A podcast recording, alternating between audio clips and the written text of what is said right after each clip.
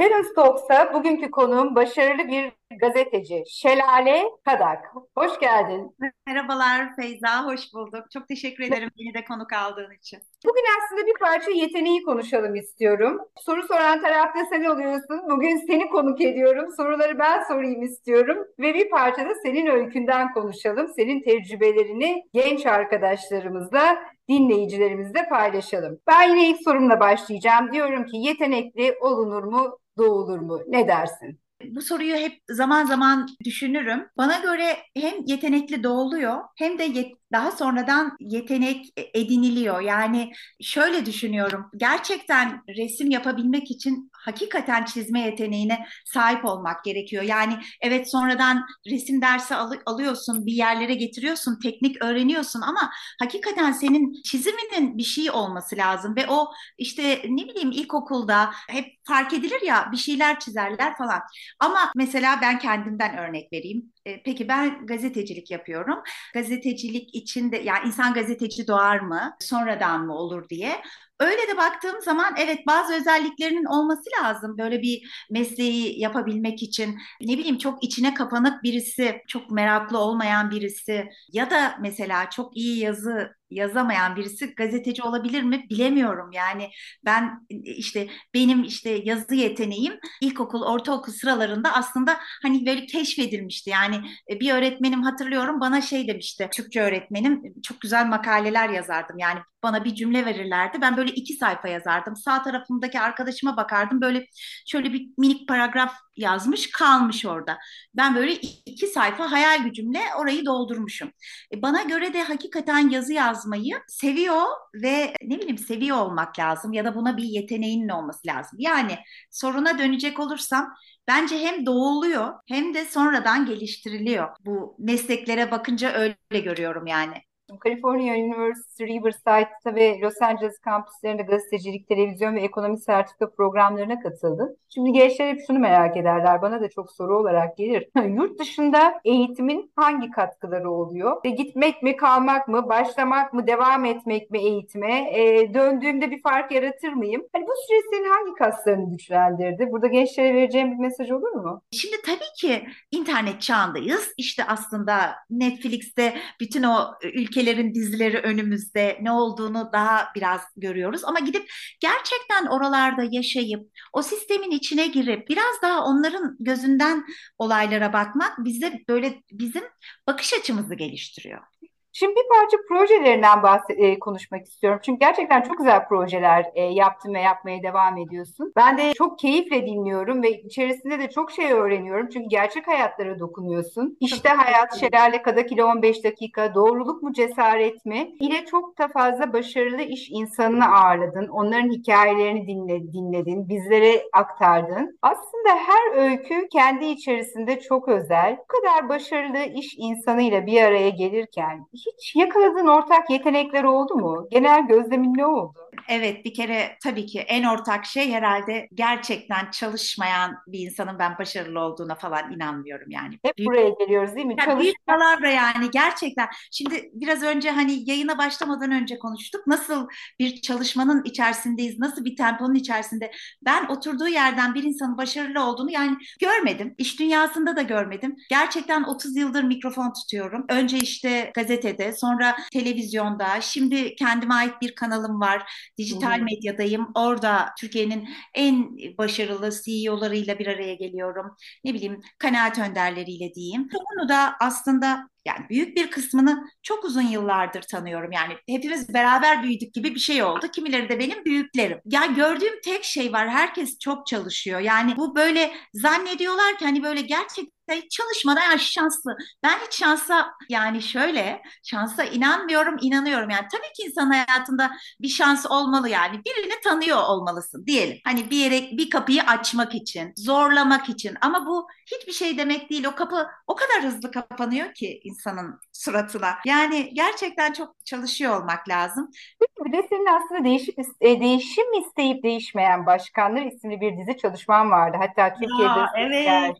Evet, cemiyeti tarafından da 2001 yılında yılın gazetecisi seçilmiştin. Ya o benim hayatımdaki en güzel olaylardan biridir. Evet yani hakikaten isim de bu arada çok çarpıcı. Bu, bu ismin arkasındaki şeyi merak ediyorum. Öyküyü merak ediyorum. Ama benim onun yanı sıra asıl sorum değişimin çok hızlı olduğu bir döngüde. Sence yetenekler nasıl evrilecek? Böyle bir diziyi de yapmış, bir ödül de almış kişi olarak neyi evet. gözlemledin? Pişirken... Sen acayip güzel bir soru soruyorsun. Şu anda bence hepimiz buna böyle kafa yormalıyız. Çünkü tam değişimin yani dönüşümün içindeyiz. Biz yine kurtardık. Yine bizim kuşağa geldi. Biz kurtardık. Biz bunu da çevirebiliriz. Hani bir, bir şekilde bir ucundan tutup biraz daha gidebiliriz. Ama şu anda tam dönüşüyorken ve meslekler de yani şimdi yapay zeka yeteri kadar ne yazık ki Türkiye'nin saçma sapan gündemlerinden bu konular bir türlü konuşulamıyor. Yani bizim üniversitelerimizde işte 1980'de,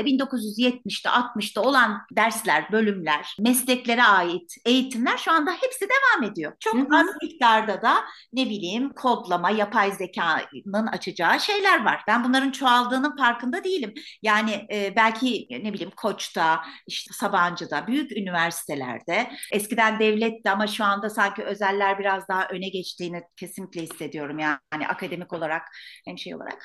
Şimdi hepimiz biliyoruz ki yani avukatlık mesela ya avukatlık resmen e, avukatlık mesleği robotlar tarafından yapılacak.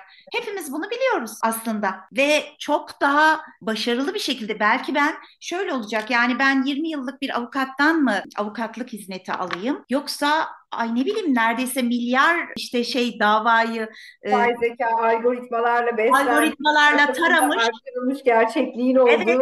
Ve yani hani iyi bir yani o olursa bu bu olursa bu bununla ilgili müthiş bir çalışma yapmış big datayı büyük datayı kullanarak. Oradan mı alayım bu hizmeti? Dolayısıyla bazı meslekler net olarak gidecek. Robotların evet. eline geçecek. Tabii ki avukatlık tamamen bitmeyecek. Eminim ki paralel yürüyeceği bir şey var ama o ne? Yani robot ve avukatlık paralel beraber beraber gidecekse nasıl gidecek ve bu konuda neler oluyor? Peki bu konuyla ilgili bir çalışma var mı? Yani var tabii ki yurt dışında. Türkiye'de var mı? Gözümüze sokuluyor mu? Hayır. Bunun gibi birçok meslek var. Yani e, zaten biz bunu sanayide gördük. Sanayide şunu gördük. Yani robotlar geldi.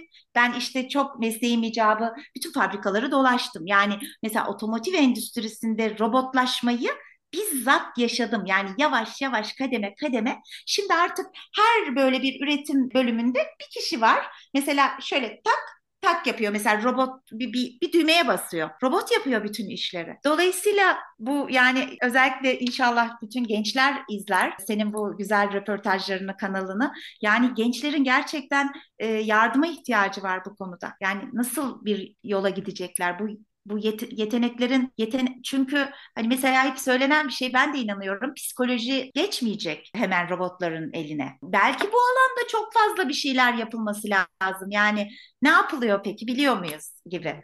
Yani tabii bu kadar çok dijitali yönetecek bir beyin gücü ve meslek grubu evet. oluşacak. Oradaki evet. içeriği, oradaki algoritmaları ve oradaki e, sürekliliği sağlama kısmı yeni iş modelleri doğuracak. Şimdi böyle bakıldığında da e, içerisinde olduğun sektör de çok hızlı evriliyor. Şimdi ben Power Group olarak biz her sene yetenek açığı araştırması yapıyoruz. Bu sene yetenek açığı dünyada %75, ülkemizde %71. Hala çok yüksek. İşsizlik bir tarafta yüksek. Yetenek açığı bir tarafta çok yüksek. Hani tüm bu gerçeklerle sektörlerin bu kadar fazla işte satıştan iletişime, pazarlamadan müşteri etkileşimine her şeyin dijitale taşındığı bir dünyada sen kendi sektöründeki yetenek açığını nerelerde görüyorsun?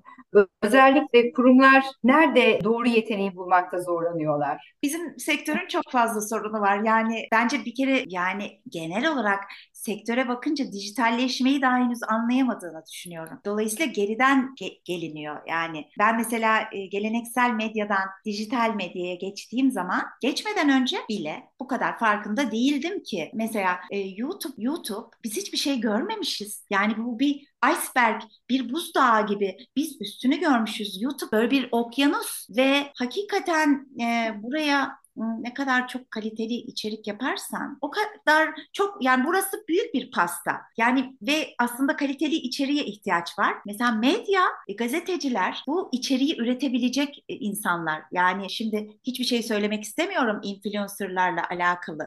Fakat içerik üretmekse gerçek içerik bunu gazeteciler çok iyi biliyor. Yani ben bunu pandemi sırasında da gördüm. Yani herhangi bir toplantının, davetin, işte şovun, hiçbir şeyin olmasına gerek yok. Gazeteci oturduğu yerden şahane yazılar yazabilir. Şahane üretebilir. Böyle bir yeteneği var. Yani gazeteci böyle olmuyor. Çünkü arkasında çok da derin bir araştırma var değil mi? Çok ciddi bir Evet, emek evet. Dolayısıyla dijitalde de buna çok güzel bir e, yer veriyor yani aslında. Dolayısıyla bizim mesleğin kurtuluşu aslında dijital. Sen hani çok fazla kurumda ve iş, e, iş insanıyla bir araya geliyorsunuz. Sürdürülebilirlik içinde şuna inanıyorum ki bu yeteneklerin dönüşümü, gelecek e, geleceğe hazır olmak, değişebilmek, dönüşebilmek için işverenlere tavsiyen neler olur? Ya e, bu konu da, böyle daha güzel bir şekilde güzel bir yolda. Yani ben böyle şey e, demiyorum hemen bu sürdürülebilirliğe de karşı çıkmaya başladılar. İçi boşalmış işte çok kötü